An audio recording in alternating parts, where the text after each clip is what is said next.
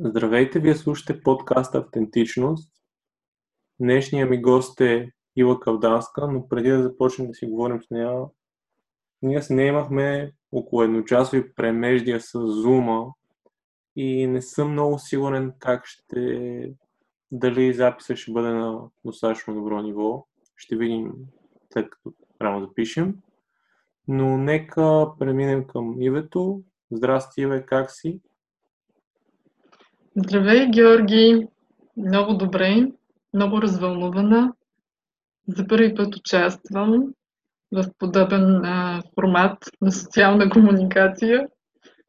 И също така се чувствам а, щастлива, че мога да подкрепя тази твоя инициатива. Много съм развълнувана и за теб, и от друга страна е голямо предизвикателство за мен, а, че се свързвахме в момент, в който аз предпочитам да мълча.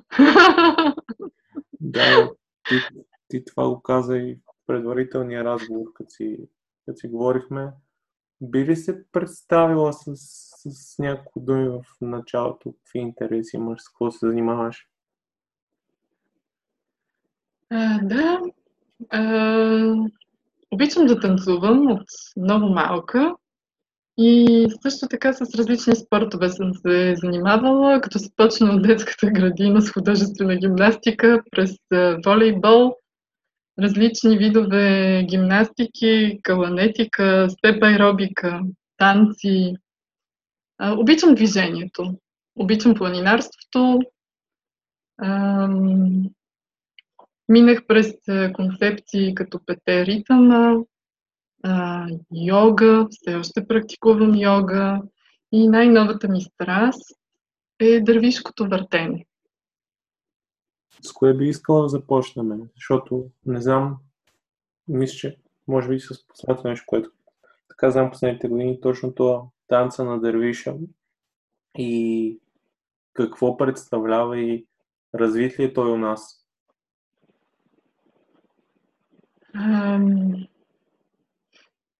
За мен това е едно много лично преживяване, но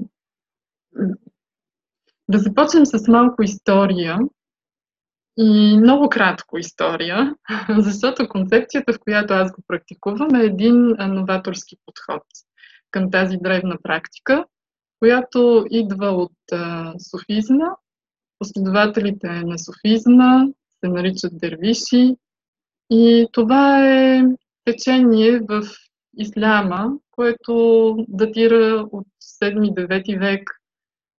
разпространява се тогава повече в Сирия, Турция, Египет. В наши дни е разпространено в цял свят, тъй като е концепция много различна от традиционните схващане за мисюманството. Естествено, там учителите са били повече поети, мистици, те са правили кръг от ученици около себе си, сформирали са ордени. Един от ордените, който е най-много популярен, е Мевлеви, основан от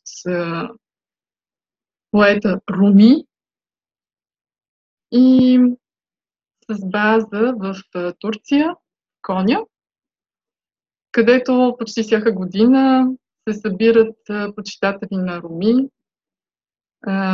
през декември. И аз ходих там две години подред, но за да, за, да видя откъде тръгва традицията. Оттам нататък подхода, който практикуваме, е по-скоро като инструмент за себеразвитие.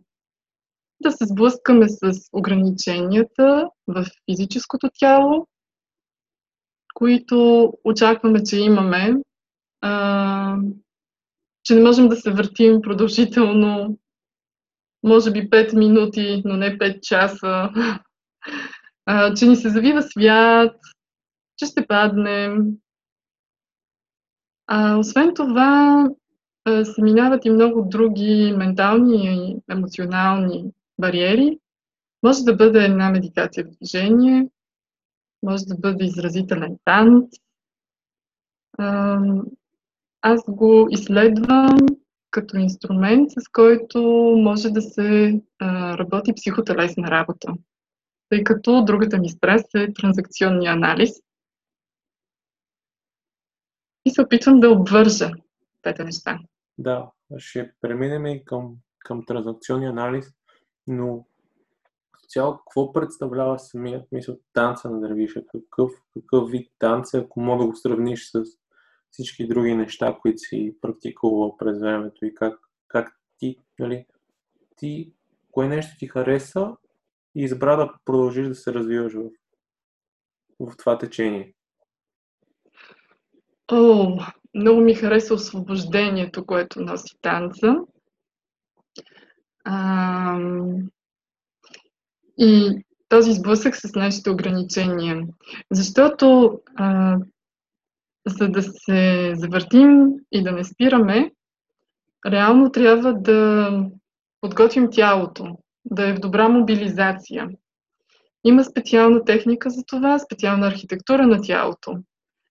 А, след което ние а, го правим на различен вид музика, от класическа през поп музика, а, хаос и всичко, така че въздействието върху тялото а, по начина по който музиката може също да ни стимулира е интересно.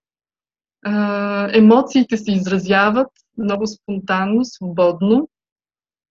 Естествено, ако ги контролираме, се стига и до неприятния ефект на замайването и повръщането. Но това може да е само в началото, ако не си овладял техниката и в последствие, ако не искаш да пуснеш контрола на емоциите. Така че освобождението, което носи тази практика, тя е естествено един сблъсък не само с гравитацията, а и с центробежните сили. Под тяхно въздействие вече цялото наше възприятие се променя.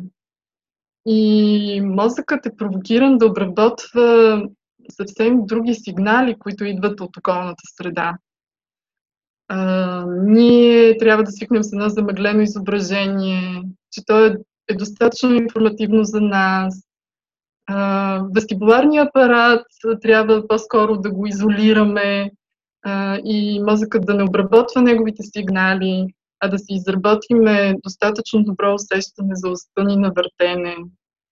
Всички тези провокации а, някак ме впечатлиха и си дадах сметка, че човек много бързо може да ги а, възприеме, стига да е отворен. Така че практиката носи а, също този вкус на любопитното, на изследването, първо като техника, в последствие на самите нас. Да, нещо, което много ми много ми хареса и предвари, когато си говорихме, че и аз, и аз в последно време развивам точно тая, тая линия, че, че има общо дето три канала, по които ние нали, възприемаме и изразяваме нашите, изразяваме себе си. Може да си изразим чрез мислите си, т.е. дори да не говорим просто в съзнанието си, да мислим нещо, чрез емоциите си да покажем някаква емоция или да, или да ни я изразим, или, или, или чрез тялото. Ако може да използваме този модел а, в, в танца на ревише и трите модела ли се случват, или са по-скоро емоции и работа с тяло? На база на твоя опит. Да, а, благодаря ти за този въпрос. Мисля, че наистина е много комплексна практика а, и е възможно и по тези три канала да работим. Защото, да, ние започваме през тялото. Там говорим за задвижването на така нареченото body wheel, колелото на тялото. Как първо през двигателната система, загрявайки тялото. Има специфична техника на дишане, стимулираме дихателната система. Това съответно възбужда кръвопотока в тялото, а, нервната система и също така ендокринната система. Почват да се произвеждат а, различните а, хормони и да се секретират в други, как да кажа, количества, а, зависимост от интензитета на емоциите. Но ние също така провокираме и другото колело, което наричаме mind wheel, или там се завихря от това, което е нашето съзнавано, през нашето несъзнавано а, и съответно се прави връзката и с така нареченото свръхсъзнание. А, не случайно едно време това се е практикувало от дървишите като транс практика. Аз а, не мога много да говоря за това, защото е много лично преживяване, но и много трудно да се обясни и а, с думи. Но определено това провокира много на, на ниво анатомия, много засилен, об, много засилен обмен, електрически обмен между а, невроните в мозъка, а оттам нататък различни връзки, мисловни процеси. Бих казала, че се случват едни такива мини земетресения в нашия ментален свят, а, които в последствие траят дни наред и улягат по някакъв нов начин, се преподреждат нещата с прозрения за нас самите, които евентуално ни правят по-нови или по-актуализирани добри версии на нас самите. Така че практиката въздейства на всички тези три нива, които ти спомена.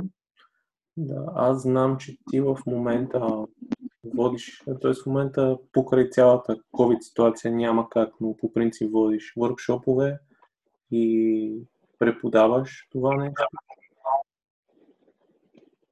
Да, аз е, се сертифицирах като инструктор, така наречената концепция Dervish in Progress, разработена от Зия Азази. Това е един двугодишен курс, който изисква определени часове практика, а, също така теория. И да, много научих за себе си в а, този процес и съответно се вдъхнових за това да го предам и на другите. Ние не вярваме, че можем да се въртим, но хората, които идват а, на въркшопите, казват, като дете много обичах да го правя. И децата го правят много интуитивно, много свободно. За съжаление, губим тази способност, но може пак да се научим. И научаването е лесно. Може би малко теория, около 30 минутки, още толкова практика. И постоянство след това, за да може процесът да стане наистина не толкова предизвикателен а, към тялото, но вече да работи за нас на ментално и емоционално ниво. Тоест, ако те разбирам правилно, сякаш в началото, нали, ние предизвикваме тялото си да има някакъв, някаква издръжливост и след време да, да успеем на база тази издръжливост да, да работим върху другите процеси, в, т.е. върху емоциите, върху мисловните си процеси като цяло. Точно така. В началото е издръжливостта на тялото и тренирането на ума да възприема тази променена физика, в която се движи тялото. Физиката на, освен гравитационните сили и центробежните сили. Но след това ние обичаме да казваме в тази практика, нещата започват там, където смяташ, че свършват. Когато тялото е изморено, когато точно ти се иска да спреш, това е моментът да продължиш. И съответно се отключват а, а, преживявания от миналото, спомени, а, но те се и преработват в процеса на практиката. През изразяването. Водила ли си някъде въркшопове извън България и как и като цяло? Има ли, има ли, хора, с, има ли хора, които се занимават с това нещо у нас? А, това е все още рядкост у нас. Аз съм първата сертифицирана преподавателка, така да се каже. А, разбира се, има други дервиши а, в България. А, те изнасят лекции за това и повече за личния опит, докато в Дървишин прогрес ние сме насочени към това да научим всеки един, който иска да се върти а, и да се впусне в това лично преживяване. А, аз, а, освен България, да, първия ми workshop беше всъщност на 1 януари 2019 година в Лайбниц, където имаше събитие за суфи, музика, танц, поезия. И бях поканена като част от това събитие да направя въркшоп по въртене. Много вълнуващо, първия ми въркшоп, но след това имах толкова много енергия и желание да споделя тази практика. Бях току-що завършила, така да се каже, току-що сертифицирана, че продължих в България, а след това получих и други покани от Австрия и Харватска. И мисля, че навсякъде, навсякъде хората са отворени към тази техника. В началото може да са малко по-плахи, тъй като е свързано наистина с преодоляване на доста бариери, които имаме в тялото и ментално, представи за нас самите, но след първия ден, а, зависи как сме го организирали workshop, ако е по-продължителен и след първите два часа, бих казала, хората се въртят а, по един час, а ако е по-продължителен и по два часа, и са щастливи, освободени. А, прераждащо е, бих казала. Супер, много яко Иве. А, ако искаш да продължим към следващата тема, ти вече, ти вече загадна за нея, нали, за транзакционния анализ, би разказал малко повече за него, защото така една лека вметка и аз а, в края на месеца ще, ще започна, ще ходя на курс, защото те са 4 нива на, на сертификация. Нали, нали така или се въркам? 4, да, да, точно така. Да, 4 курса и ще, ще карам първото ниво, което се организира от Ряна Николова и Метаморфозия. И ще оставя линк за събитието, който иска да, който иска да се запише. То почва от 29, а не, от 28 до 30, от петък до неделя. Прекрасно. Много се радвам а, за теб. А, да, първото ниво се нарича 101. След това има 202, 303, 404. но се започва с това въведение в понятията на транзакционния анализ и този курс 101 от 3 дни дава наистина много добра основа. Самият транзакционен анализ е една много практична концепция това ме впечатли в а, нея, защото много бързо се освоява и става инструмент самият човек да го използва за собственото си лично развитие. Отделно, транзакционния анализ има място а, в а, коучинга, консултирането и психотерапията. Аз а, също се срещнах с Елена Николова за да работя върху себе си. И минах и през други курсове за личностно развитие. но когато се сблъсках с транзакционния анализ, останах там. И да, теоретично го приключих с всичките му четири нива. На мен ми отне 4 години. Живот и здраве, се надявам да подпиша договора за сертификация и да продължа, така че това знание да успявам да го споделя и с други хора. Но аз имам и този личен опит. А, моята лична терапия минава през транзакционния анализ. И това е нещо много хубаво. Няма как да минем теоретично, която и да е концепция, ако не сме минали през личния опит. И в тази а, работа аз започнах през а, схемата на саможертвата. Нали, другите винаги са по-важни. А, нещо, което беше дошло от едно, може би, прекалено добро възпитание в едно средностатистическо, нормално, сплотено семейство, където всички се грижим за всички. А, но, да, а, започнахме с мотото, че трябва да развалим възпитанието ми. Да. Да, Елена, Елена е страхотен, смисъл, страхотен психотерапевт, поред нещо, което бих казал. И второто е, защото ти така навлезе малко в по-лични за теб неща. И как, как усети целият този процес? Имаше ли, сега като се върнеш там, трудност от гледна точка на хората от, около теб, как приемат, че ти се променяш? О, да.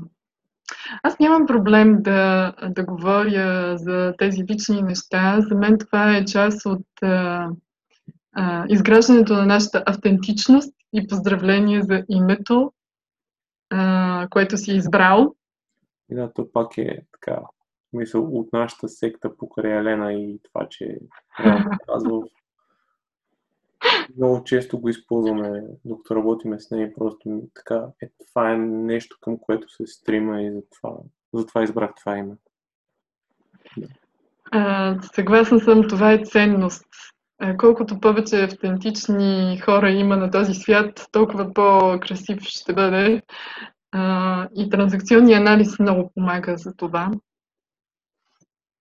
А, да, моите промени не, не бяха добре възприяти от е, хората около мен. Аз реално търсех тази промяна за себе си, срещайки проблеми в брака си. Но много бързо, тръгвайки на терапия, си дадах сметка, че мога да променя единствено себе си, никой друг. И ако моята промяна доведе до промяна в моята среда и хората около мен. А, това е начина. А, но не се чувствах много подкрепена а, в, от тях за това. А, трудно е, когато а, излизаме от зоната си на комфорт, нашата лична, или провокираме хората до нас да излизат от тази зона а промяната го изисква. Да. А нали, ако, нали, ако хванаме едното нещо, е точно тая трудност, че се изправяш, мисля, изправяш се срещу проблема и се изправяш срещу това, че до някаква степен оставаш неразбран в това. Защо го правиш, нали? Защо искаш да се промениш от някои от твоите близки хора? Защото ти реално променяш и техния свят, когато ти се промениш. Именно. Да. А положителната страна, коя усетите ни едно точно, така да го кажа, сякаш се, да се почувстваш повече себе си, когато си разбрал някакви неща. Когато си разбрала неща за себе си. Тоест, че се свързваш повече с себе си. Определено е така. А, колкото повече маски сваляме, колкото по-голямо осъзнаване имаме за това, което ни движи, като вярвания, като драйвери, толкова по-лесно след това успяваме да ги преформулираме, ако са някакви вярвания, които вече не работят за нас. А, или осъзнаеме силата на драйверите, които ни движат. Бъди перфектен. О, казах си, не искам да съм перфектна, не искам да съм вече перфектната дъщеря, перфектната съпруга и майка. Извинявай, че прекъсвам. Да? Може да, да разясним малко повече какво са драйвери в контекста на транзакционния анализ. Така, да а, да, разбира се, разбира се. Транзакционният анализ по принцип използва доста лесни понятия от нашето ежедневие, но все пак да кажем, че драйвера това е едно вербално послание, което сме получили от родителите си като деца. Много близки са до правилата трябва, не трябва, и които а, ни движат през живота но а, не винаги ни позволява да се адаптираме към променящата се среда. И такива драйвери в транзакционния анализ са 5 началото, после добавен още един шести, но те звучат като бъди перфектен, бъди силен, полагай усилия, бъди мил с другите, бързай, което може да бъде голяма сила, но и голяма слабост. Аз започнах да говоря за перфекционизма. От както имам дъщеря, като че ли тя ми беше първия учител, че така, так, такова нещо като перфектно няма. Просто е много изморително. Или може само да се стремим към перфекционизма. А, но пък, старайки се да даваме най-доброто от себе си, ние всъщност ставаме едни много надежни хора, приятели, на които може да се разчита, точни в това, което правим. Така че има и добра и лоша страна. Но моят перфекционизъм най-вероятно подводяваше бившия ми съпруг с моето желание всичко да е организирано, коректно, точно, на време, това може да създава много, много стрес. И ако аз бях устроена така, съответно той не, или повечето хора около нас може да не са. Ние не сме гъвкави и адаптивни към ситуацията. Така че драйверите са и сила, и слабост, но говорихме за това, че ако минем през транзакционния анализ като практика, работим с тези понятия, подобряваме нашето осъзнаване за нас самите, тогава ние си даваме този шанс да владеем съдбата си, да имаме осъзнато за изборите, които правим. А изборите, съответно, пораждат следствия. Да. А, това, което така, ако мога да се върна малко по в началото за транзакционен анализ, че реално а, и тази метафора, която използвах за, за трите канала, тяло, емоции и, и мисли. Той, защото а, транзакционен анализ може да се използва като психотерапевтичен метод, т.е. може да, да ти помага да се справиш с някакви сериозни трудности в живота си, да, както ти каза и в коучинга. Но ако го използваме за психотерапевтичен метод, според теб, метод, който така е по-дълбок ли е на база това, как ти си работила с него? Mm-hmm. Да. А, мисля, че е достатъчно дълбок. А, не сме в рационалното. Определено успяваме да стигнем и до емоциите. самият, самата концепция, а, нейният създател Ерик Берн е търсил това. Тя да работи за различни култури, менталности, а, да е всеобхватна. Той е пътувал много из целия свят, включително е бил и в България. Написал е много интересен доклад за населението тук в нашата страна, като хората, които страдат от жлъчка. За съжаление не е публикуван този доклад и ми е много любопитно какво е било неговото впечатление за българите и защо точно имат проблем с жлъчката, но това го споменавам само като любопитен факт. наистина ценно в тази концепция е, че на клиентът не се гледа като пациент и не се, а, как да кажа, той е призован да участва в собствената си терапия. Тук сключваме договори за това, че отговорността на терапевта и на клиента е 50 на 50. И това позволява наистина, когато човек се усети въвлечен, дава му се нужната информация и инструментариум и той усеща, че владее положението а, с подкрепата на терапевта, да работи наистина в една изградена връзка на доверие и много дълбоко да се стигне, включително на емоционално ниво. Да. И... Мисля, че всеки, когато се чувства ангажиран сам със себе си, а това е много трудно в наши дни, но през транзакционния анализ се получава, тогава има резултат.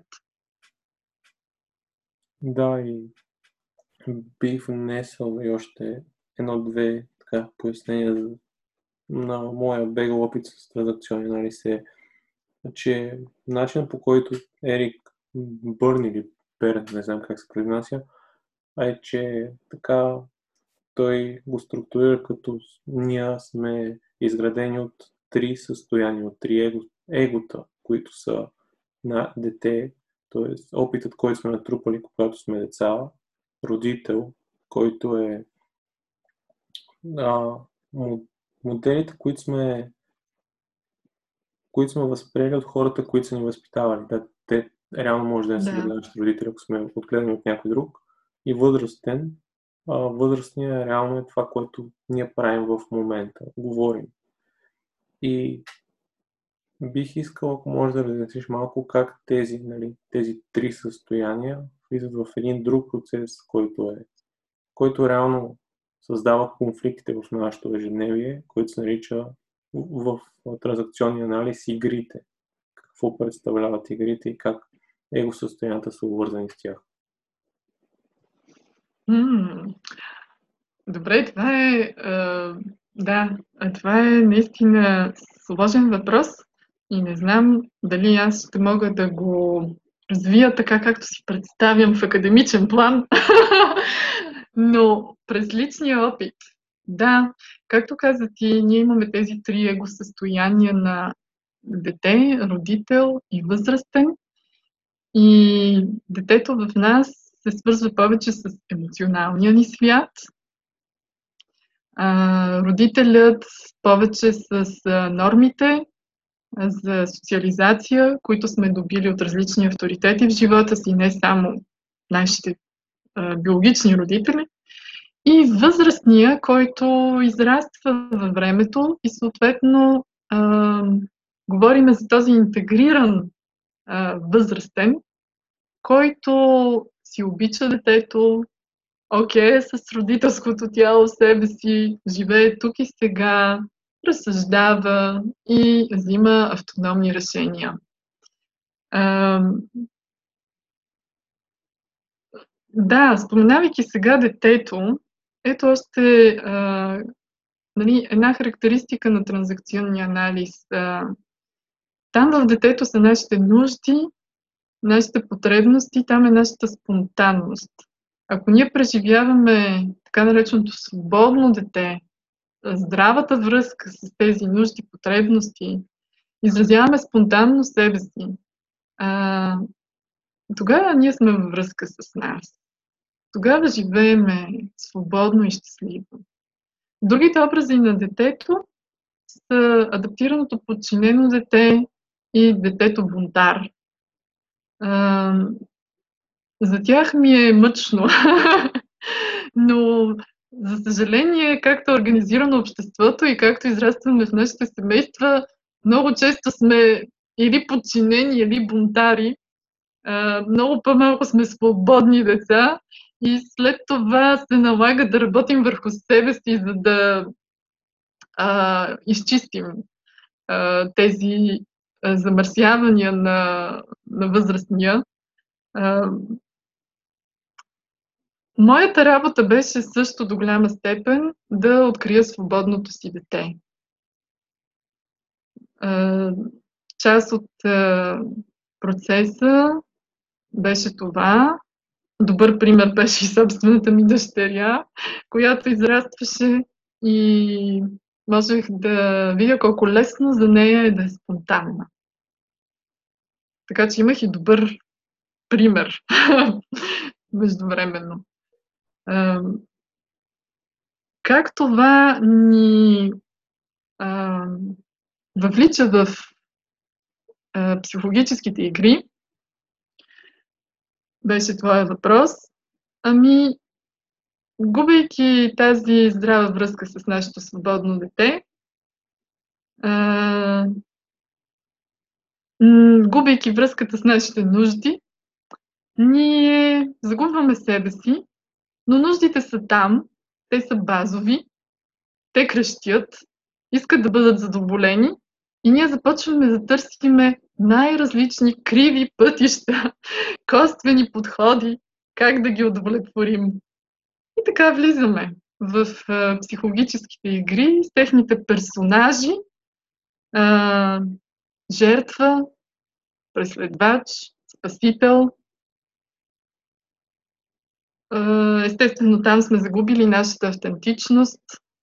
Няма как да стигнем до една здрава интимност, когато м- всичко е през маска.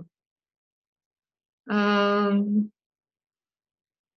ние искаме едно, комуникираме друго, мислим си за трето, правим четвърто. Абсолютен а, дисбаланс. А, автентичността е това да знаеш какво искаш, да изразиш това свободно, да да правиш това, което искаш. Твоите мисли, чувства, действия, всичко е в една посока. Тогава сме автентични. Но когато не сме свързани с нуждите си, когато не ги комуникираме по правилен начин, а през е, психологически игри, много често и не, бъ, не биват удовлетворявани по здравословен начин. Така, сме в игрите и не в истинската интимност, което също е цел на транзакционния анализ. Интересно ми е ти как започна с, с тия търсения, така мога да обобща разговор ни тук, първо с, с дерви, т.е. първо с психотерапията, с дервиша. Как, какво мислиш, че тия неща ти дават за теб самата, защото знам, че ти имаш работа, която е така а, инженерна работа, която е далеч от, далеч от, от тези неща. Беше като да изпитваш нещо като празнина в теб, нещо, което сякаш искаш да правиш нещо различно. Така ли се запозна с тези, с тези методи, мога да Mm-hmm. А, да, да. Имаше празнината.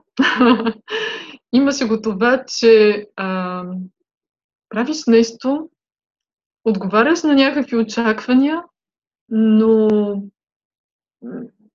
като че ли това не, не удовлетворява никога очакванията на околните около теб, никога не удовлетворява теб самия, все едно вървиш по някакъв път, не знаеш къде ще стигнеш. А, а ние знаем. Аз бих казала, че от а, много малка знаех какво искам да правя в живота си. Исках да се занимавам с йога, исках да завърша психология, а, обичах да танцувам, да съм в движението. И после какво се случи и как се случи, а, направих един голям завой, така че след като минах през всички тези практики, като терапия през транзакционния анализ, обучение в транзакционния анализ, йога и, и танц под различна форма, да стигна до това, което искам да се занимавам. И в, и в момента, да, обичам да практикувам хобитата си. Това, което съм искала да правя още като дете, това правя сега. Но имаше един момент, в който бях изгубила себе си отговаряйки на очакванията на близкия си кръг от познати или дори на очакванията, които бях а, наследила като норми в обществото. Завършваме училище, завършваме университет, намираме си хубава работа, градим дом, семейство, отглеждаме деца и така нататък. Истината е малко по-различна. Важно е да, да намерим свободното си дете. Важно е да знаем какви са неговите нужди. Важно е да ги изразяваме спонтанно. И в търсене на това, реално започнах всички тези практики. И те стъпка по стъпка ме водят към това много повече удовлетворение ми носи, по-голямо знание за мене. Излизането от зоната на комфорт се превърна в приключение. Я да видим сега какво ще се случи тук. Включително си признах и приемайки поканата при теб, много ми се мълчеше, а сега усещам колко много говоря. Да, да. да, да, да. Но реших да скоча и да приема тази покана и да видим какво ще се случи. Да, нещо, нещо което, се, което се замислих е, може би в, обществото има много като ясни изградени се едно модели кога си успешен и кога не. И точно това търсене на, нали, на, на, вътрешно, на външно одобрение, да, да нали, прекрасно, че да имаш хубав дом, да имаш семейство, което, но ако ако си ако е, сетих се един пример, който, който чух от Лазар Радков, той беше, че ти може да си изкачваш по дадена, по дадена стълба, но това да не е твоята стълба. И ти, ти да mm-hmm. правиш, правиш нещо за някой друг. И, и колкото и нали, хубаво звучи да се залъгваш, го има това вътрешно усещане, че мисля, това не е твоето място. Може би аз, аз така, така го усещам за себе си. Не знам при теб какъв е бил процес. Ами да, да, так, такъв беше процес. Аз сме да твърда, че карам късен пубертет. А, може би някъде така на 37 реших да се разбунтувам върху всичко това, което е възприето като модели за успешност а, как трябва да ни се подрежда живота. И започнах да живея моя живот. А, няма как да избягаме от тези модели. Живеем свързани в общество. А, то си има. А, тези модели съществуват.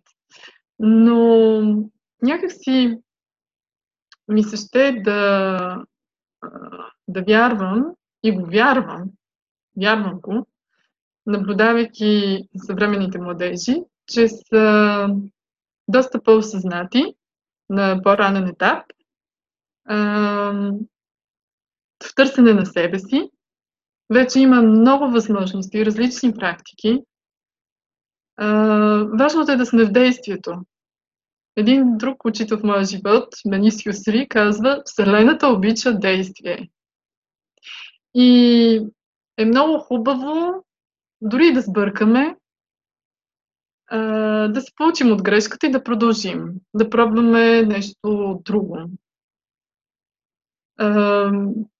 нали, успешни са тези не, които никога не падат и не си жулят краката, а когато паднат, успяват да станат.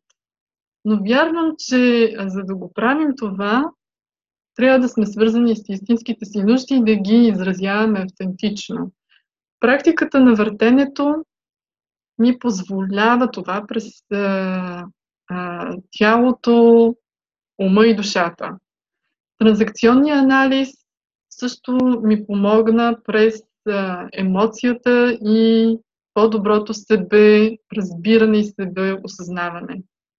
А, йогата също е до голяма степен тръгва от тялото, но там нататък, ако, ако сме постоянни, ако практикуваме продължително, а, си даваме сметка колко финно сме организирани. Ние не сме само анатомия и физиология. Ние сме специфична енергетика, фин баланс. А, свързани сме много с всичко около нас, одушевено и неодушевено. И това по-широко холистично разбиране за света би трябвало да ни отваря а, в търсене на себе си. Така че всеки намира своя начин. А, за мен са нещата, за които говорим сега. А, за всеки са различни. Тук няма, няма, няма излишно. Нужно е да има опит, да има проба. Проба грешка. Да, Ново начало. Да, според мен е точно, ако мога да го определя точно с... То, то понякога дори не се налага да изблъса с, ако нямаш ограничаващи вярвания ти. Ако си, ако си свободен, малък, нямаш нужда да се сблъскваш тези неща в един момент, ако, ако усетиш, че си тръгнал по някакъв по-грешен, мисля, то не е грешен път, по по-различен път, който е най-добрия за тебе. И е важен този сблъсък с, с емоциите ни, т.е. С, с страха от това, примерно, да, да останем неразбрани, неодобрени, да се почувстваме различни, да се почувстваме, може би има срам от това, че си се провалил в нещо много но да, както ти казваш, когато просто да, да паднеш и да се изправиш и да, и да продължиш напред. Да, емоциите. А, о, защо не учим в училище емоционална интелигентност? Знам, че вие споменавате книги. Знам, че тази вече беше спомената нали, на Даниел Голдман. Е, а, няма проблем. Моля? А, книгите се повтарят, важно е да се казват. Да, да, да. Но аз наистина си казвам, защо в училище научим емоционална интелигентност? ако, ако ние приемем, че емоциите са една биохимия за мозъка, в същото време една енергия в тялото, която ни говори какво да направим. Гнева ни говори да слагаме граници. А, страхът ни говори, че имаме нужда от защита. А, тъгата обикновено ни казва, че имаме нужда от свързване. А, и в това свързване някаква отеха. Радостта е пък емоцията, която също изисква споделяне. И, нали знаеш, ако споделиш радостта си с човек, който ще се зарадва с теб, тя се умножава. А, и ако я споделиш с друг, който нали, не би се зарадвал, също все едно ти ограбва от радостта.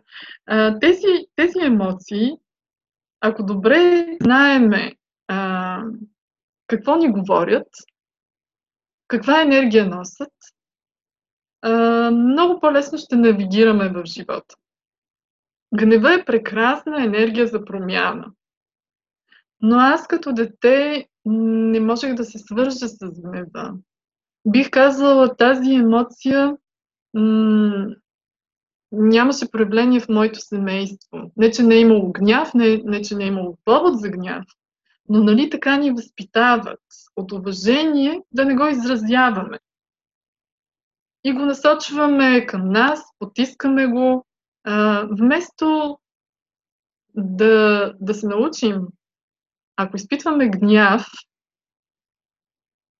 че това означава преминати се наши граници и, и това означава, това също ни дава енергия да променим нещо.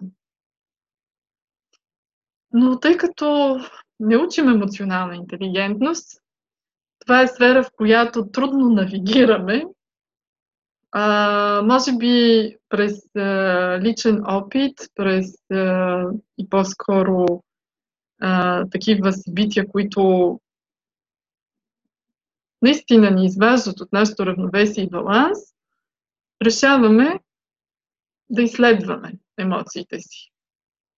Понякога толкова сме ги потиснали, че те дори нямат вербализация.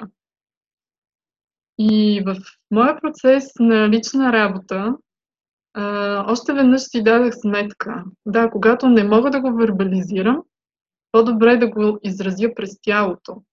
Дълго време с тъгата работех така. През практиката на пете ритъма, през йога. А, във въртенето вече мислех, че тази емоция съм я овладяла, наистина. Там се сблъсках с а, изразяването на гнева, а, но тъгата е емоция, която трябва да протече през нас. Има си цикли на, на траур, които трябва да минат, за да може тъгата да протече и съответно да не, да не циклим в, в това, какво сме загубили. Защото обикновено тъгата идва от загуба, след което следва някакъв а, момент на траур. Загубата може да е а, в най-широк аспект. А, не просто загуба на човек, това може да е загуба на идеал. Ние често се сблъскваме в такива ситуации, където нашата ценностна система противоречи на това, което виждаме. И вместо да, как да кажа, да останем зациклени, по-добре да сме наясно с всички тези ментално, емоционални движения вътре в нас. А може би те са и енергийни движения в крайна сметка. Да, Въртенето е практика, която позволява да осъзная това. И напоследък, както говорихме, експериментирам, защото прави една много добра връзка между тяло, ум и, и душевност. Да, според мен е нещо, което така бих добавил, когато, като, след като те слушах и се замислих, е, че точно това е.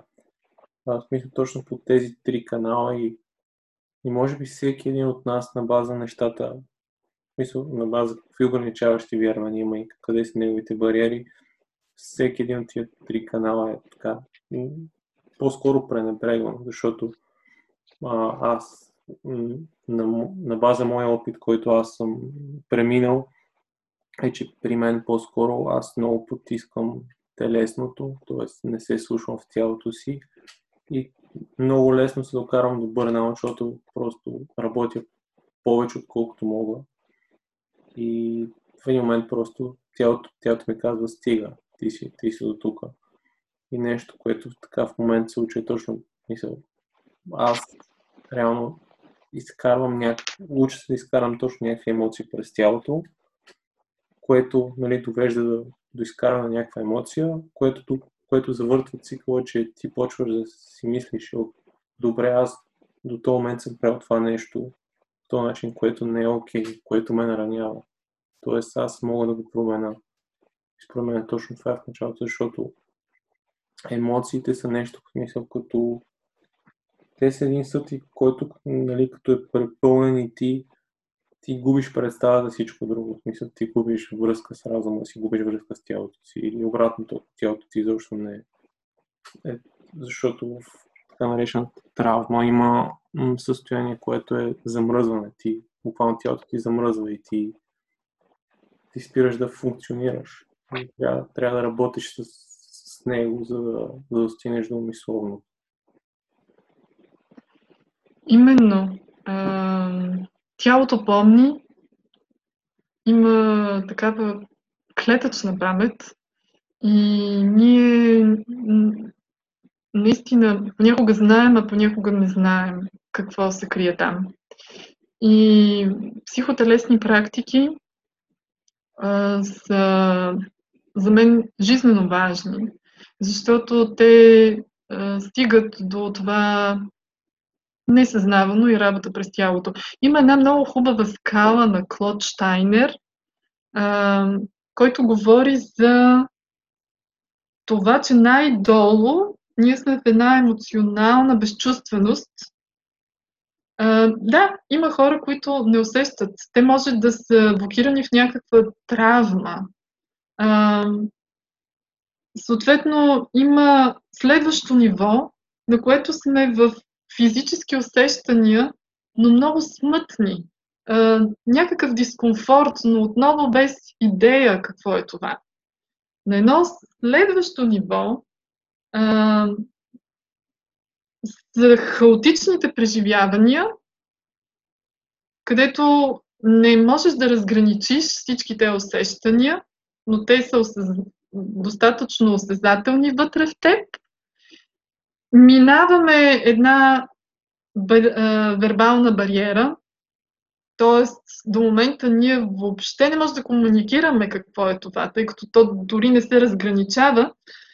И съответно на едно много по-високо ниво в тази скала на Клод Штайнер стигаме до разграничаване. А, аз съм гневен, аз съм тъжен, а, или страхувам се в момента. Когато успяваме да разграничим това, тези емоции, ние съответно може да намерим и връзките, причинно-следствените връзки. Аз съм гневен, защото а, ме обидиха.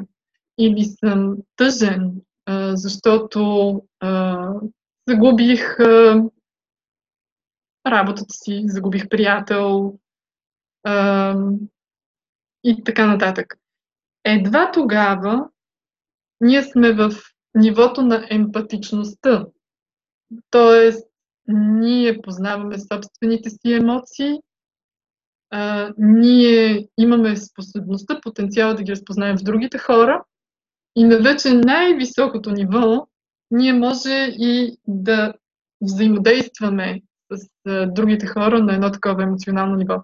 Тази скала на Клод Штайнер на мен много ми помогна да осъзная, че а, в нашата сложна енергетика а, много неща ни блокират и те са в това а, отвъд вербалната бариера а, и няма как да се преработят през а, терапия, трябва да се преработят през тялото.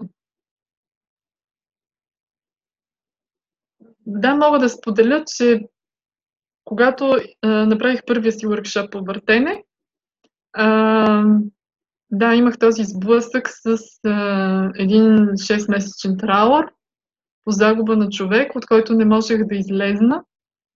По никакъв начин. А, нищо не ми помагаше. А, с, с всичките знания, които имах, в транзакционния, в а, йога и така нататък. А, но там, в този workshop по въртене, той беше доста интензивен, 5 дни подред. През тази мобилизация на тялото, А, и бих казала свръхмобилизация тогава, за това, за което говорех, че влизаме в физиката на центробежните сили, че даваме съвсем различни възприятия и сигнали към ума, който, мозъкът, който трябва да обработи. През тази свръхмобилизация, интензивна работа на тялото, аз а, след петия ден усетих една лекота. Тоест, ако в мене е имало блокирана енергия заради този траур, тя беше разблокирана.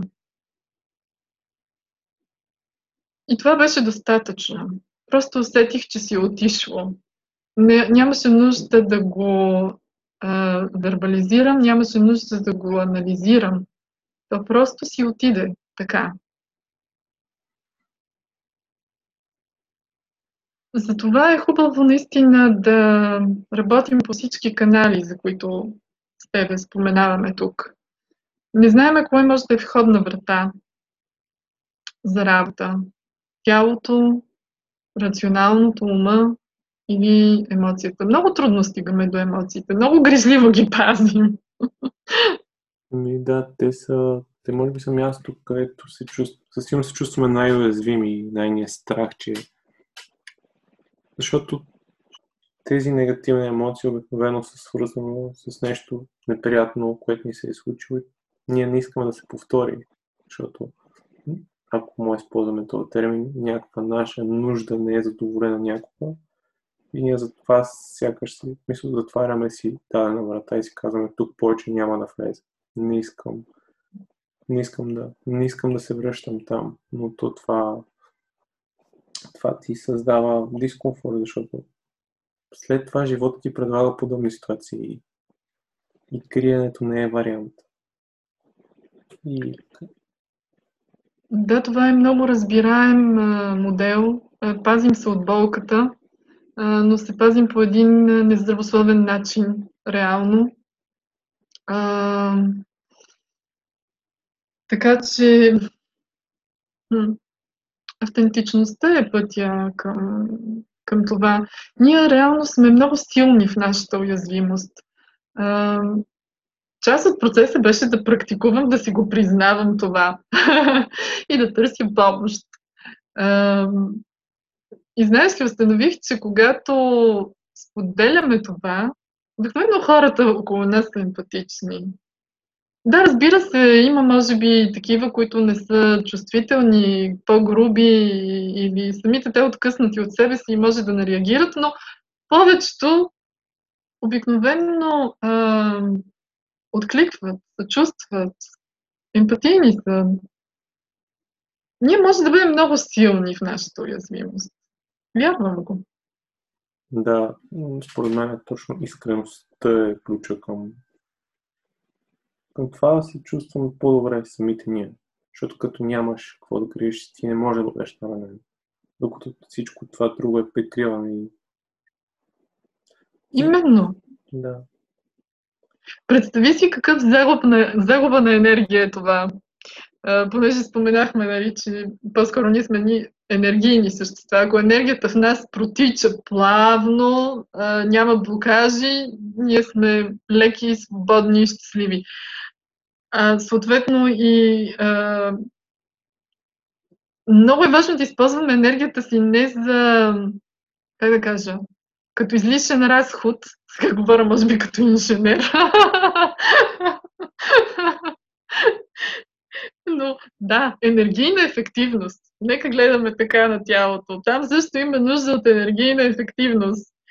Вместо да хабим енергия в а, предпазване, а, по-добре да я пуснем да протича и да, да използваме градивно. Има да разкрием потенциала си. Да, нещо, което се замислих на, на база това, което си говорим е, че на, на, първо, на първо място психотерапията и това Тоест, даже не искам да го наричам психотерапия, по-скоро грижите за нас самите. Да, пъти по който може да стигнем до, до заключения или до разрешаване на някакви вътрешни казуси и конфликти. то това не е нали, да се вгледаме в нас, не е тази масова представа, която у нас на база, нали, като все едно сме при Фройд, легнали сме на диванчето и някой ни хипнотизира или нещо такова. Има много, да. много различна методика и точно, според мен, това вглеждане вътре в нас и да, да извадиме същината от това, кое, което сме ние самите. Точно това е интересното. И мисля, че така, на база това, което си говорим, точно това те кара да продължаваш да развиваш тази сфера от живота си и да отделяш толкова време.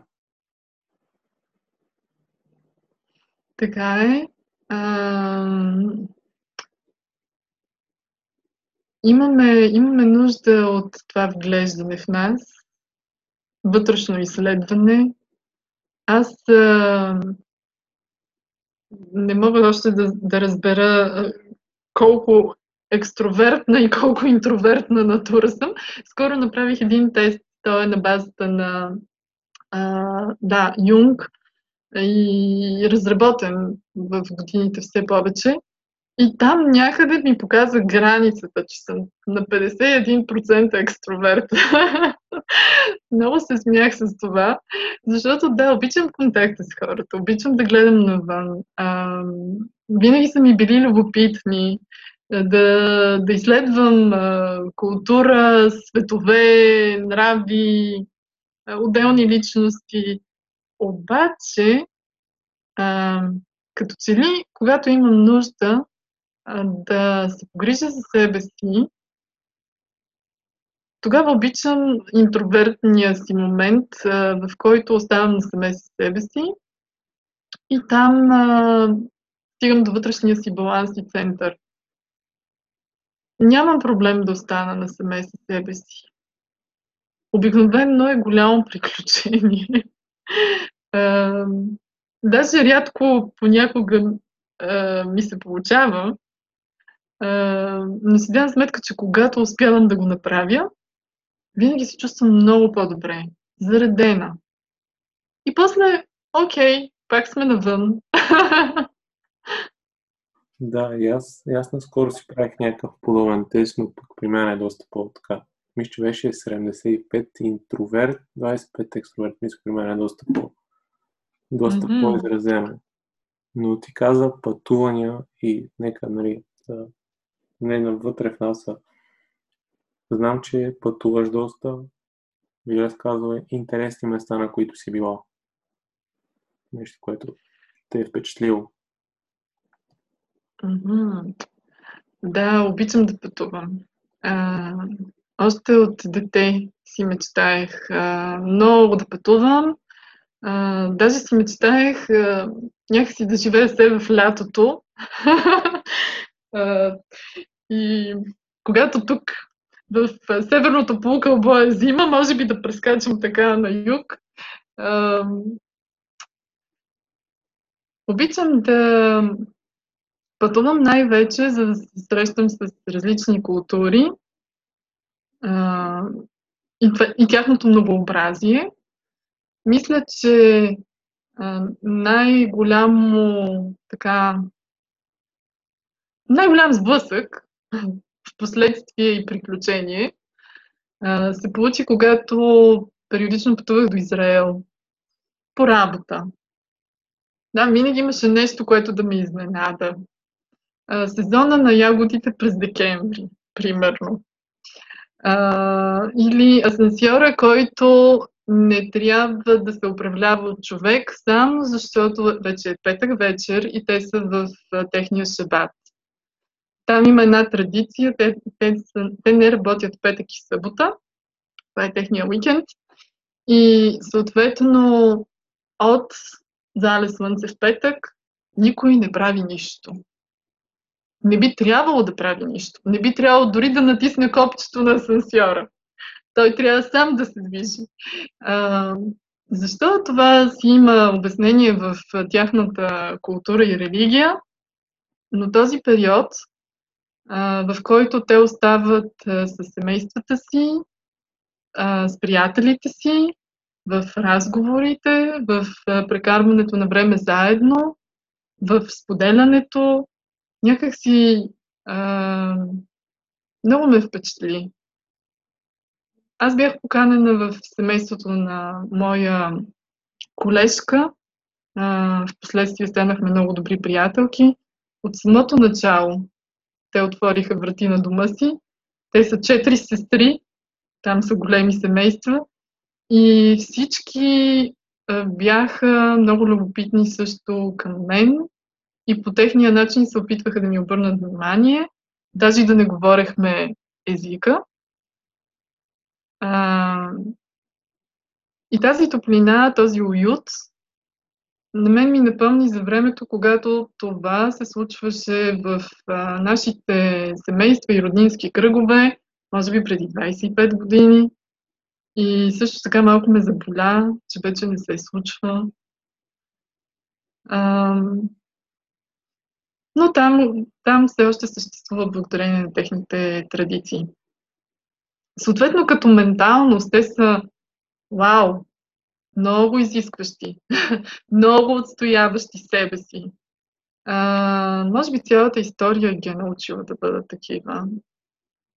Но не са лицемерни. Веднага ти показват дали те харесват или не те харесват. И ако те харесват, всичко е много, много сърдечно. Друго място, където съм била, в Турция, в Коня, за честването на годишнината от смъртта на Руми на 17 декември всяка година. Коня става един фестивален град, в който няма ден и нощ. А, хора от цял свят се събират там и постоянно пеят и танцуват. Значи в 4 часа през нощта в лобите на хотела може да има група музиканти а, и съответно да цари веселие, защото има хора, които слушат, танцуват, въртят се а, и всички са окей okay с това. Няма да дойде никой и да каже искам да спя. Тези групи от музиканти се местят от място на място и съответно пък групите от въртящи се също а, или от слушатели. Уникална атмосфера на свързване между хора, които говорят различни езици, имат различни култури и религии. Това е за пътуванията на изток. За пътуванията на запад, да. Париж, Лондон, а, Испания. Мисля, че там а, а, или на север. Да, може би на север също беше много любопитно и интересно. Покрай моята работа, тъй като е шведска компанията, имах двумесечен стаж в Гьотеборг. Прекрасно време! Попаднах в, между другото, най-хубавото им лято от 20 години насам. Превалява през деня, но един такъв приятен дъждец на никого не му пука. Ходят си мокри и след това слънцето изгрява, отново е свежо, студът не е проблем. Нощта е 2 часа. Денят е дълъг. Прекрасно време. Аз усещах все едно свършвах работа и имах още един цял ден след това, за да правя каквото искам. И там пътувах много в околността. Пътувах и в Норвегия, и в Дания за уикендите. Много сдържани хора, много интровертни хора. Но ако, ако останеш и ги провокираш да говорите на едно друго ниво, по-емоционално, остават. Същото беше много любопитно в Штатите, когато а, по принцип там никога не съм искала да пътувам, освен да отида до Гранд Каньон. А, но или до да, водопадите Ниагара, тези природни феномени. А, Нищо друго не ме е провокирало, но трябваше там да завърша йога сертификацията си. А, и така пътя ме отведе там. Между другото, много трудно ми беше да осъществя контакт първоначално с хората там, защото те наистина са на едно повърхностно ниво на комуникация и са много окей okay с това. Или си мисля, че съм много окей okay с това, по-точно.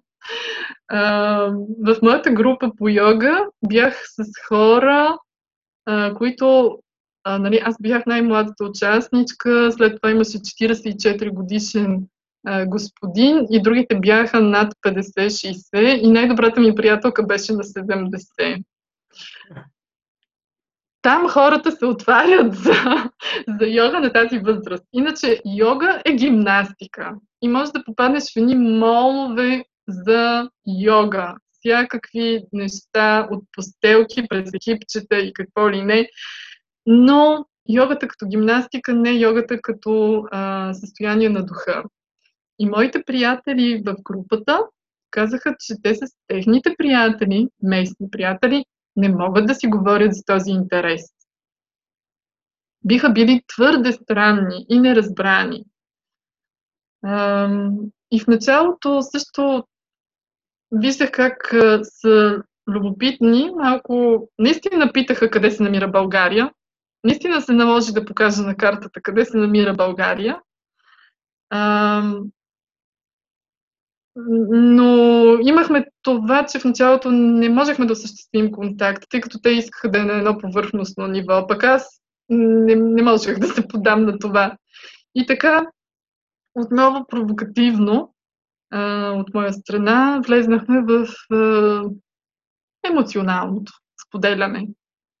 И тогава видях колко самотни, може би, са хората там.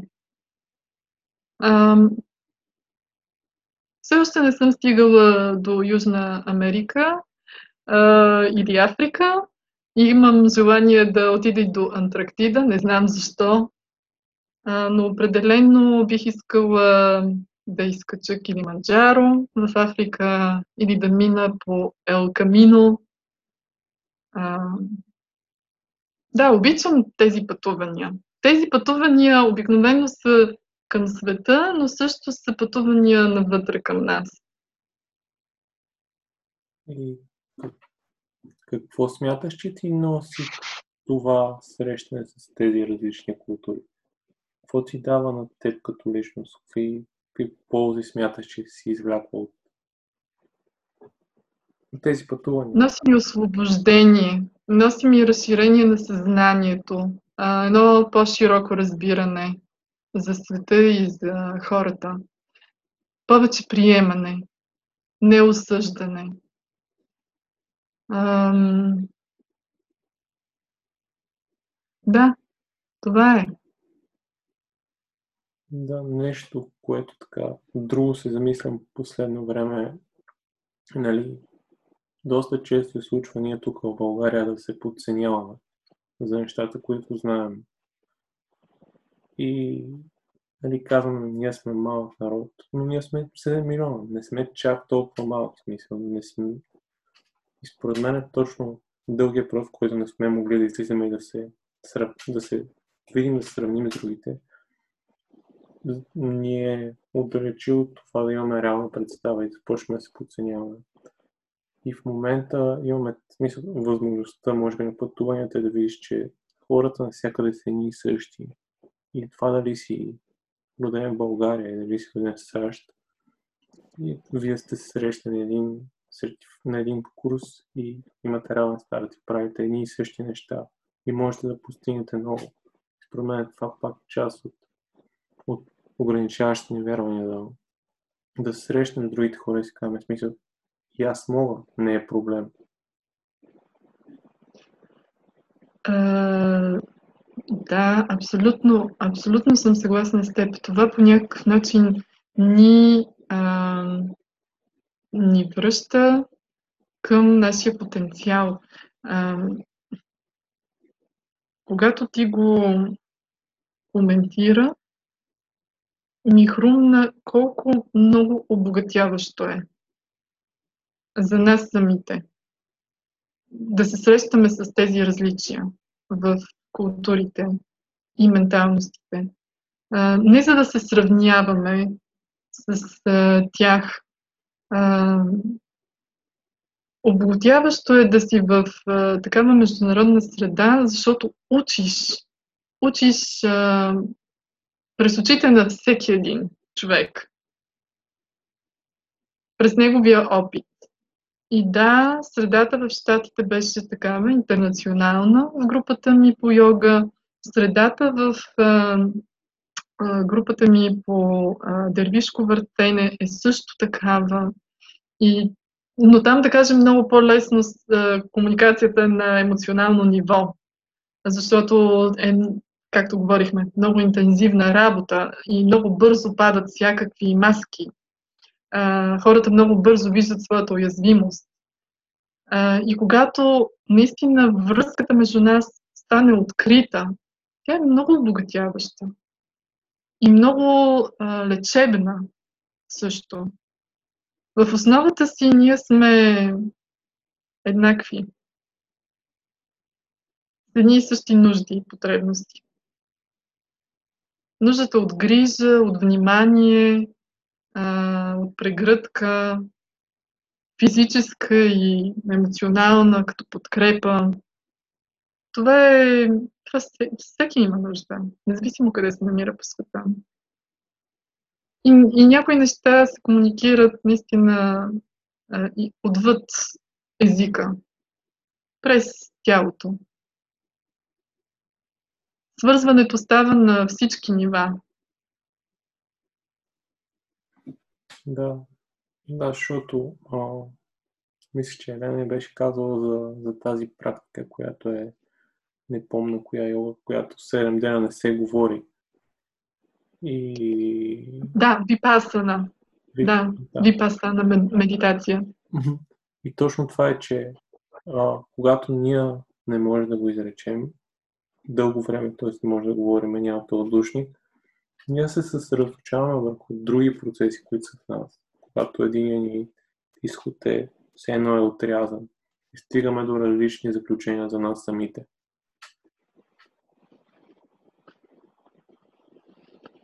Ами, ежедневието е доста забързано, доста динамично и ако му се отдадем, наистина бягаме от себе си. Нужно е периодично да слагаме стопове и а, да оставаме на саме себе си. Понякога, аз, между другото, сега след а, първата карантина, а, определено започнах а, много по-често да си налагаме ни 5 минутки, след като преключа контакта си с а, и ангажиментите си към хората и навън, а, да оставам насаме си себе си и само дишане, а, мислите ги оставям да си текат, а, но не се вкопчвам в дадена мисъл, а по-скоро както облаците, нали, издухвани от вятъра, минават и заминават. Всичко регистрираш, никъде не се спираш, оставаш да протече а, като един страничен наблюдател. Когато успеем да вземем дистанция от всичко, което се случва, то представя да губи този интензитет и въздействие върху нас.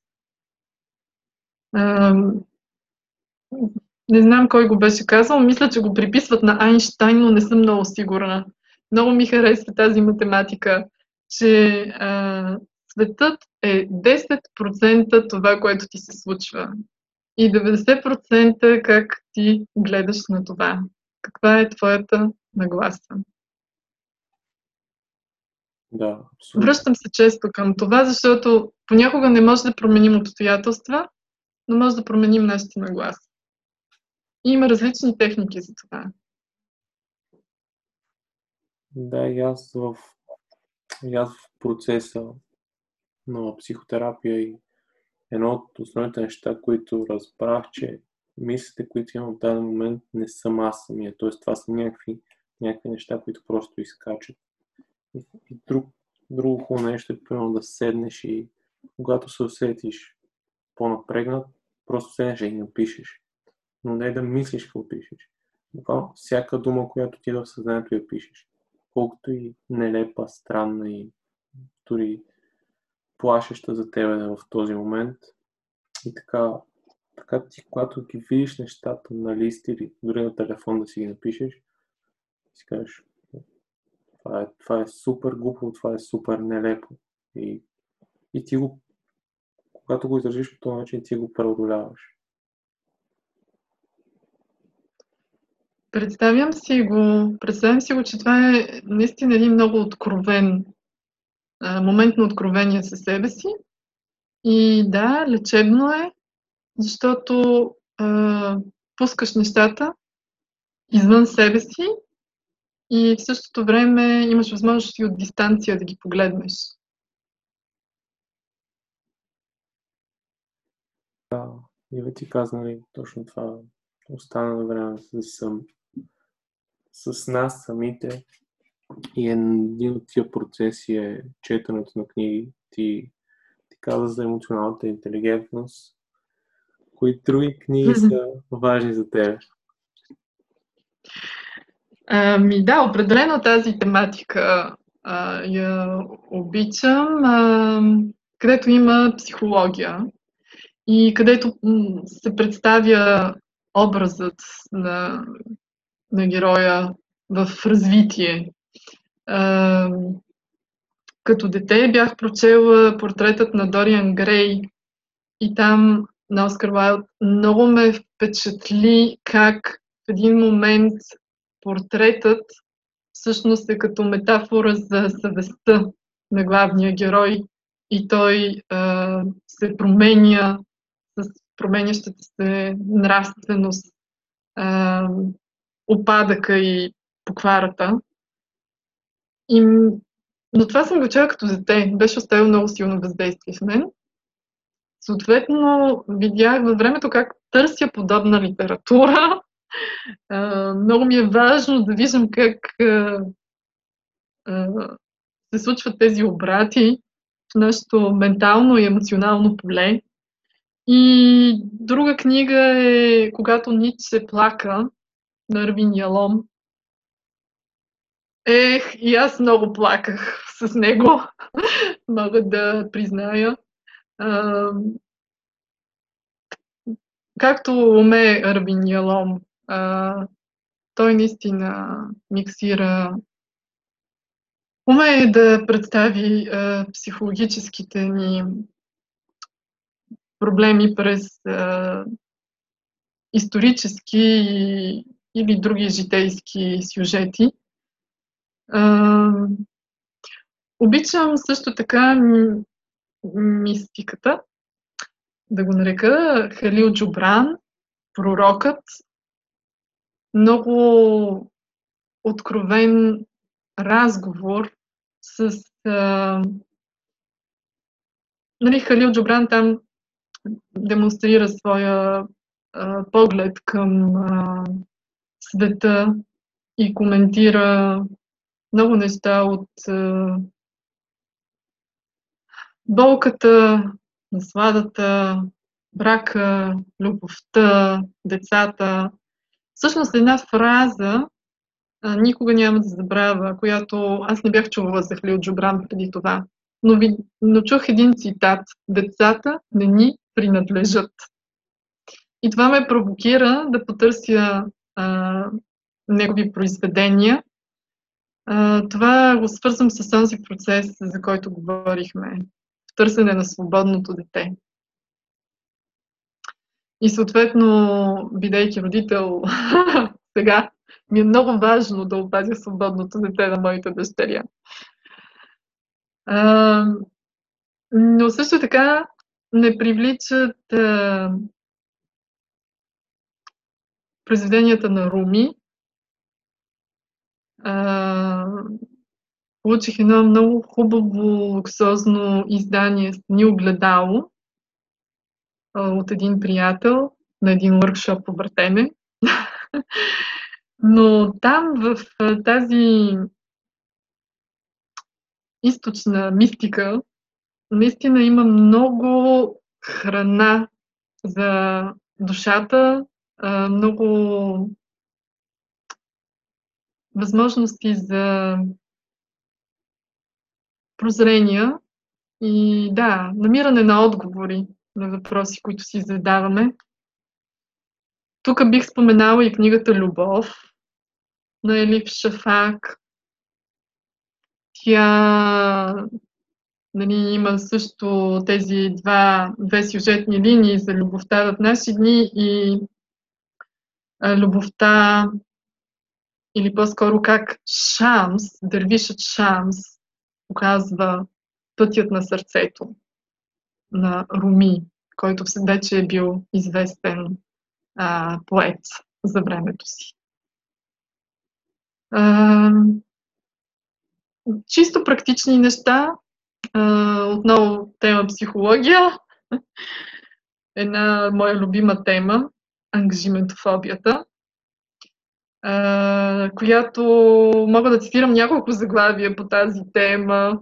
Мъжете, които не могат да обичат, не ми харесва това заглавие. се, се си казвам, не е подходящото за книгата. Там става дума точно за страха от обвързване. И той не е привилегия на мъжете единствено, нали? и на жените. Но да кажем, че има такива социални порядки, които по-често вързват жените във връзка, отколкото мъжете. Майчинство и така нататък. А, но през тази книга, след което жените, които обичат твърде много подходящата половинка за мъжете, които не могат да обичат, или а, да, ама не, на една немска психоложка, Штал, Стефани Штал, мисля беше. Всички това са, всичко това са книги, които а, разсъждават и всъщност дават много ценни а, знания за, как се, за това как се свързваме или защо избягваме да се свържем. Нещо, което мисля, че е широк социален проблем сега и света става пълен с самотници. А в същото време с нужда за свързване. Да. А... Да, да? да, да, беше ми много интересно така да, да изслушам. До сигурно имаш още заглавия, но на този етап така разнообразието от неща, които четеш. Но много ми е интересно как портрета на Дорен Грей, мисля, че с последните, мисъл, не, не последния, препоследния епизод се, се препоръчва. Това и на мен е една книга, която супер много ми е повлияла и точно нали, това, което казваш с съвестта, как се променя и другото е, че внимавай какво си пожелаеш, защото може да се сбъдне и да не си готов за него. Да. Да. И много ми е интересно как, как защото са доста разнообразни Какво ти носят различните неща? И по-специфично тази, точно, не знам нали е езотерика, да го нарека, или мистика, с какво се свързваш докато четеш това? Защото това е нещо от нещата, които казвам, е по-чуждо за мен. Ми е интересно какъв е твоя мотив да го четеш. А, мисля, че тази нужда, това търсене на яснота за това как сме устроени, за това как изграждаме връзки с себе си, с другите, с света. В мистиката има доста мъдрост за това. Обикновено там ключът е любовта.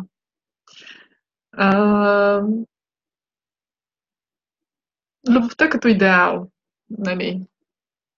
След което, може би, я изследвам във всичките аспекти през а, заглавията, които а, споделих. До най-практичните. Наистина, как да изградим стабилна връзка а, с себе си, с другите. Така че търсенето е това за яснота за свързване, здравословно свързване. Нали, ако, ако те разбирам правилно, сякаш ти оттам изличаш някакви концепции с другите неща, които са по-рационални и се нали, прилагаш живота им и им даваш място в, в ежедневието си, в отношенията си с другите. О, да, да, определено смятам, че всяко знание, прозрение, до което сме стигнали, има смисъл само ако го приложиме в практиката си. Мгм. Опитвам се, да, да, да сгубя този модел за това как сме устроени като тяло, ум и, и как да го нареча, душа или сърце, а, тази връзка. Защото вярвам, че когато тя е автентична, когато тя е кохерентна, а, ние функционираме здравословно като индивиди и съответно в а, връзките си с другите.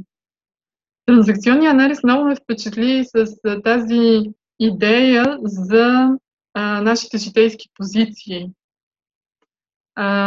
Окей плюс, окей плюс. Или аз съм добър и другите са добри. Това е позицията, която а, носи баланс и ние функционираме здравословно. А мога да спомена, нали, че другите три са а, аз не съм окей, okay, другите са окей, нали, аз не съм добър, другите са добри, което е една позиция, в която ние сами се обесценяваме. Или позицията, в която а, напротив, се надценяваме. Аз съм окей, okay, другите не са добри. Или наистина да сме в едно абсолютно откъсване от нас и от другите, смятайки, че а, ние не сме добри и другите, и светът не е добър. А, това също много ме инспирира транзакционния анализ.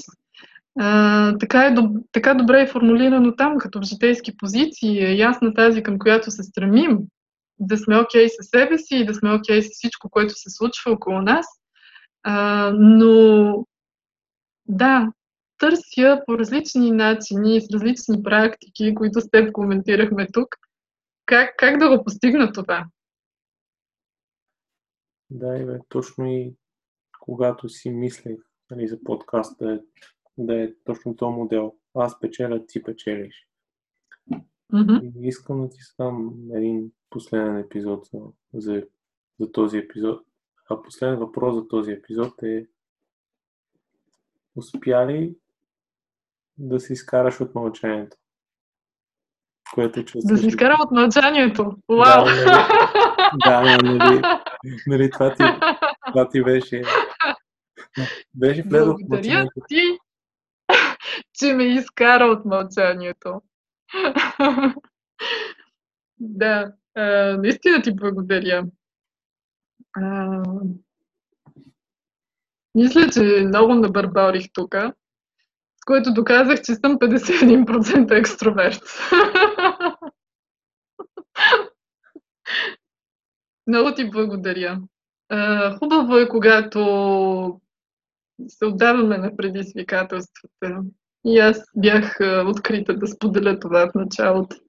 Да, много ти благодаря за за отделеното време. Смятам, че се получи един много интересен разговор и според мен допринесохме за теми, които нали, не са много популярни в нас, но са интересни, различни и, и на мен лично ми беше много приятно да си поговорим и да, да науча още неща за теб и нещата, с които се занимаваш.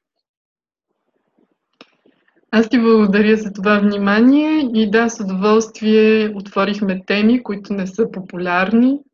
Това е част от а, пътя да сме автентични, нали? Да. Да сме в а, непопулярното, докато стане популярно. Да. Прозрачно.